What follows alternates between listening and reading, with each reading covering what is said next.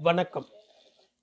எழுத்தாளர் திரு ஜெயகாந்தன் அவர்களின் ஒரு மனிதன் ஒரு வீடு ஒரு உலகம் நாவலின் இருபத்தி ஏழாம் அத்தியாயம்.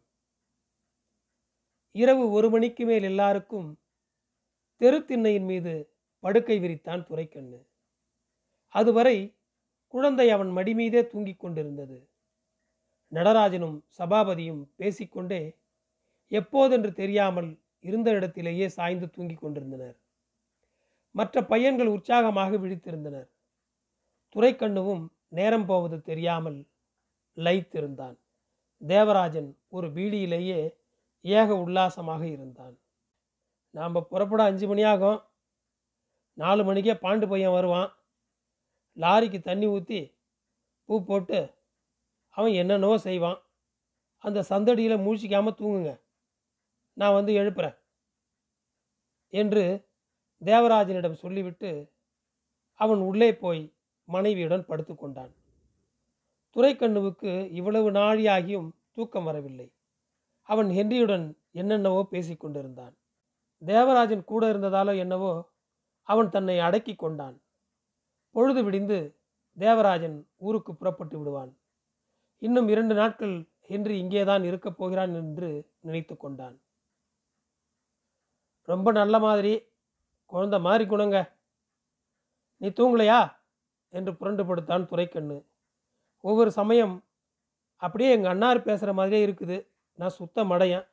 எப்படி அவர் காலமானார்? காயிலாக கிடந்தாரா? எங்கள் அண்ணி என்னாச்சு?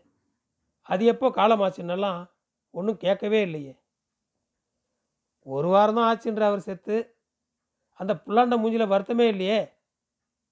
என்னம்மா சின்ன பிள்ளைகளோட சேர்ந்து நான் ஆடி பாடுது? வருத்தம் இல்லாமல் இருக்குமா? வருத்தப்பட்டு என்ன பண்ணுறது அன்னைக்கு பஞ்சாயத்தில் ஒரு வார்த்தை சொல்லிச்சு. அதில் நான் புரிஞ்சுக்கினேன். அப்பார் மேலே இதுக்கு எவ்வளவு பிரியம்னு. அவர் இருந்த ஊரில் போய் இருந்தா அவரோடு இருக்கிற மாதிரி இருக்குதுன்னு தான் இங்கே வந்தேன். அவர் ஞாபகமாக அந்த வீடு ஒன்று போதும். அது கூட இல்லாட்டி இந்த ஊரே போதும்னு சொல்லிச்சு. என்ன அர்த்தம்? நாம்பெல்லாம் அவங்க அப்பாரோட மனுஷால் இல்லையா? நம்மளோட இருக்கிறதுக்காக தான் இங்கே வந்திருக்குது. அவர் மேலே இருக்கிற ஆசையினால தானே. சரி காத்தால் என்ன பலகாரம் பண்ண போகிற என்று கேட்டான் துரைக்கண்ணு. ஏன்? இட்லி தான். வேறு என்ன செய்யணுமா? இப்போவே சொல்லு. எனக்கு ஒன்றும் வேணாம். நான் சீக்கிரம் புறப்பட்டு போகிறேன் பசங்க வீட்டில் தானே இருக்கோம். சனி ஞாயிறாச்சே நீ பார்த்துக்க நான் சாயிறச்சே சீக்கிரமாக வந்துடுறேன். மத்தியானத்துக்கு நல்லா ஏதாவது விருந்து வை. ஆமை வடை போட்டு மோர் குழம்பு வை. அப்புறம் அன்றைக்கி ஒரு நாள் செஞ்சியே கருணக்கிழங்கு தாலி தான் நான் ராத்திரிக்கு சாப்பிடுவேன். நான் இல்லையேன்னு விட்டுறாத எனக்கு என்னமோ அன்னாறு இல்லாத குறையே இப்போ தீர்ந்த மாதிரி இருக்குது இது வந்த அப்புறம் என்று குதூகூலமாய் சொன்னான். பின்னால் பேசும்போது அவன் ஹென்ரியை அது இது என்று மரியாதையோடும் அன்போடும் குறிப்பிட ஆரம்பித்திருக்கிறான். இந்த கிழவி ஏதாவது விஷமம் பண்ணி வைக்க போகுது. யாராவது வந்தால் மனசு தாங்காதே என்று பஞ்சவர்ண தம்மாளை பற்றி எச்சரித்தான் துரைக்கண்ணு. ஏன் அப்படி சொல்கிற என்று மனம் தாங்காமல் அவனை கடிந்து கொண்டாள் அவன் மனைவி. எங்கள் அம்மா ஒன்றும் அவ்வளோ பொல்லாது இல்லை சும்மா எதனா தொண தொண்ணு பேசும். அந்த புல்லாண்டனும் அப்படி தானே பேசுது. அது சரி அது கிறிஸ்தவ ஜாதியா? என்று வெகு நேரமாய் உறுத்தி கொண்டிருந்த விஷயத்தை ஜாடையாக கேட்டாள். படத்தில் பார்த்த மம்மாவை அப்போது நினைத்து கொண்டாள் அவள். துரைக்கண்ணு சற்று யோசித்து பதில் சொன்னான் தெரியல. ஹென்றின்னு பேரை பார்த்தா அப்படி தான் இருக்குது. அவங்க அம்மா கிறிஸ்தவங்க. அதனால் அப்படி பேர் வச்சிருக்கலாம். அதனால் நமக்கு என்ன?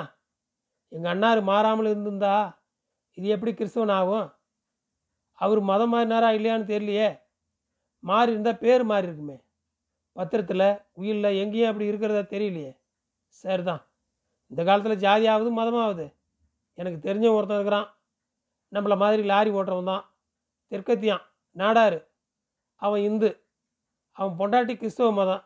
அதுக்கு என்ன சொல்கிற பிள்ளைங்க எல்லாம் பிள்ளைங்க தான். ஏதாவது மதமாக தான் இருக்கணுமா என்ன? அதுங்களுக்கு வயசு வந்த அப்புறம் அப்பா ஜாதியா அம்மா ஜாதியான்னு முடிவு பண்ணிக்கிறதுங்க.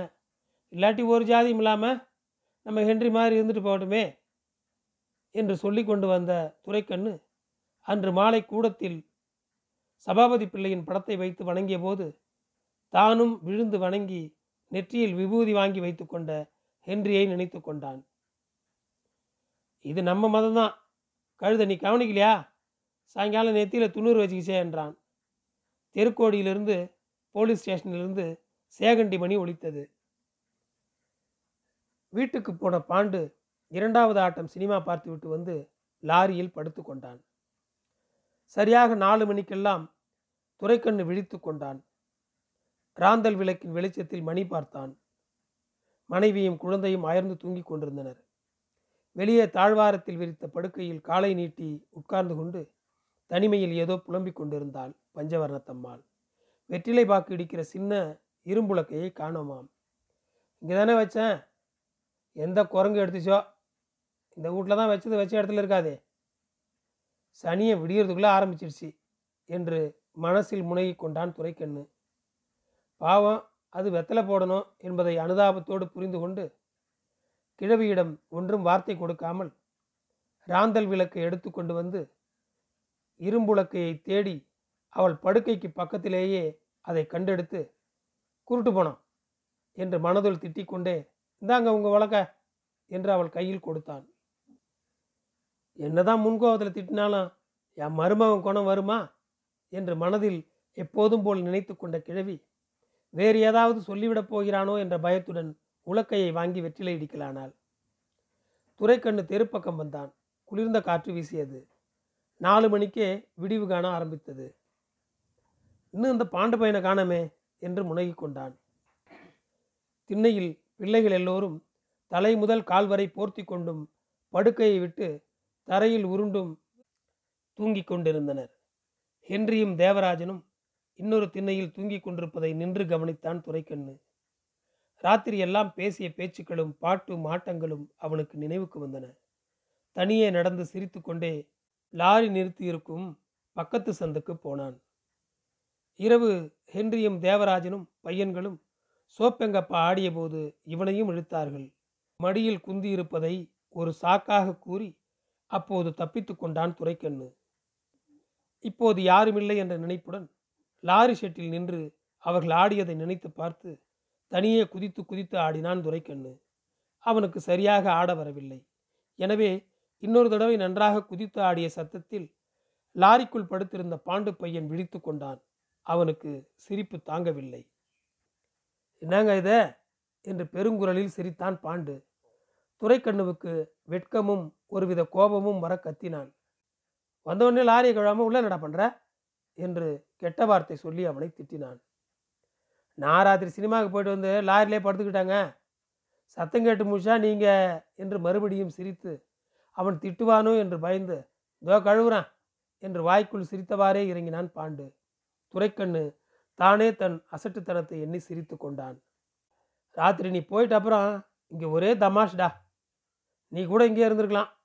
சரி சரி நாளையாவது ரெடி பண்ணு என்று சொல்லிவிட்டு போனான் துரைக்கண்ணு. சற்று நேரத்திற்கெல்லாம் பாண்டு லாரியை ரெடி பண்ணி வைத்தான். துரைக்கண்ணு குளித்து நெற்றியில் விபூதி வைத்து கொண்டு முறுக்கிய மீசையுடன் கம்பீரமாக வெளியில் வந்து நின்று தூங்கிக் கொண்டிருந்த தேவராஜனை எழுப்பினான். சார் சார் மணி அஞ்சாக போகுது. எழுந்திருச்சிங்கன்னா சரியா இருக்கும். குளிக்கிறீங்களா? வெந்நீர் வேணுமா? என்று விசாரித்தான். தேவராஜனை எழுப்பிய போது ஹென்ரியும் விழித்து கொண்டான். வேணாம் பதினோரு மணிக்கெல்லாம் ஊர் போய் சேர்ந்துடலாம். அங்கே போய் குளிச்சிக்கலாமே என்றான் தேவராஜன். சரி அப்போ பின்னால் போய் பல் தேய்ச்சிட்டு வாங்க. டே பாண்டே இருக்குன்னு போடா. அவங்களுக்கு தோட்டத்தை காமிச்சிட்டு ஓடி போய் காப்பி வாங்கியா என்று பர்சிலிருந்து சில்லறை எடுத்து தந்தான் துரைக்கண்ணு. பாண்டு ஹென்ரியையும் தேவராஜனையும் அழைத்து கொண்டு கிணற்றடிக்கு போனான். அன்று மாலை துரைக்கண்ணு சீக்கிரமே வீட்டுக்கு வந்தான். பகலெல்லாம் ஹென்றி அறையில் சிறுவர்களுடன் பேசியும் விளையாடியும் பொழுதை கழித்தான். மத்தியான சாப்பாட்டிற்கு மட்டும் அவன் அறையை விட்டு வெளியே வந்தான். காஃபி பலகாரம் பழங்கள் ஏதாவது தின்னுவதற்கான கிராமத்து பட்சணங்கள் எல்லாம் அறைக்கே சிறுவர்கள் கொண்டு வந்தனர். பஞ்சவர்ணத்தம்மாள் ஒவ்வொரு சமயம் வந்து அறைக்குள் எட்டி பார்ப்பாள்.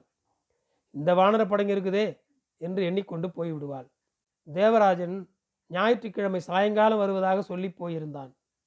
நடுவில் ஒரு நாள் இவனோடு குடும்ப விஷயமாக மனம் விட்டு பேச துரைக்கண்ணுவுக்கு இருந்தது.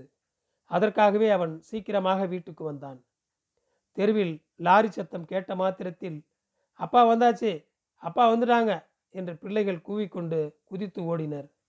ஆமாம் உங்கள் அப்பா ஆன மேலே வரான் என்று பஞ்சவர்ணத்தம்மாள் சலித்து கொண்டாள்.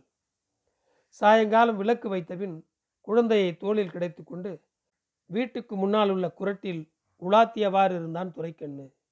ஹென்றி திண்ணையின் மேல் முழங்காலை கட்டிக்கொண்டு உட்கார்ந்திருந்தான். பிள்ளைகள் குரட்டிலும் தெருவிலும் ஓடி துரத்தி கொண்டு கல்லாமண்ணா விளையாடினர். சாயங்கால வானம் எதிரே தென்னஞ்சோலைக்கு பின்னால் சிவப்பும் கருப்புமாய் ஜொலித்து கொண்டிருந்தது. எதிர் வீட்டில் தெருத்திண்ணைக்கு பக்கத்தில் உள்ள மாடத்தில் தாவணி அணிந்த பெண்ணுறுத்தி அகல்விளக்கு ஒன்றை ஏற்றி கொண்டு வந்து வைத்துவிட்டு போனாள். ஹென்றி அதன் பிறகு எல்லா வீடுகளிலும் அது மாதிரி விளக்கு ஏற்றி வைப்பதை கண்டான். மாடத்திலிருந்து எண்ணெய் வழிந்து வழிந்து சுவரில் படிந்திருந்த தடம் சித்திரம் மாதிரி ஓர் அழகாய் தெரிந்தது.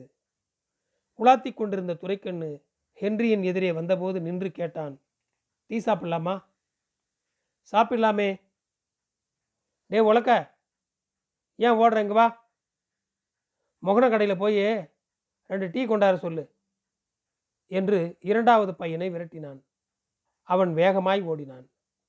நானும் போவேன் என்று இன்னொரு பையனும் அவனை தொடர்ந்து ஓடினான். டே டேய் டேய் மெதுவா மெதுவா என்று எச்சரித்த துரைக்கண்ணு அவர்கள் தன் சொல்லை மதிக்காமல் ஓடுவதை பார்த்து தன்னையே அவமதிக்கும் பொருள் உள்ள கெட்ட வார்த்தை ஒன்று சொல்லி அந்த பையன்களை திட்டினான். நன்றி தொடரும்.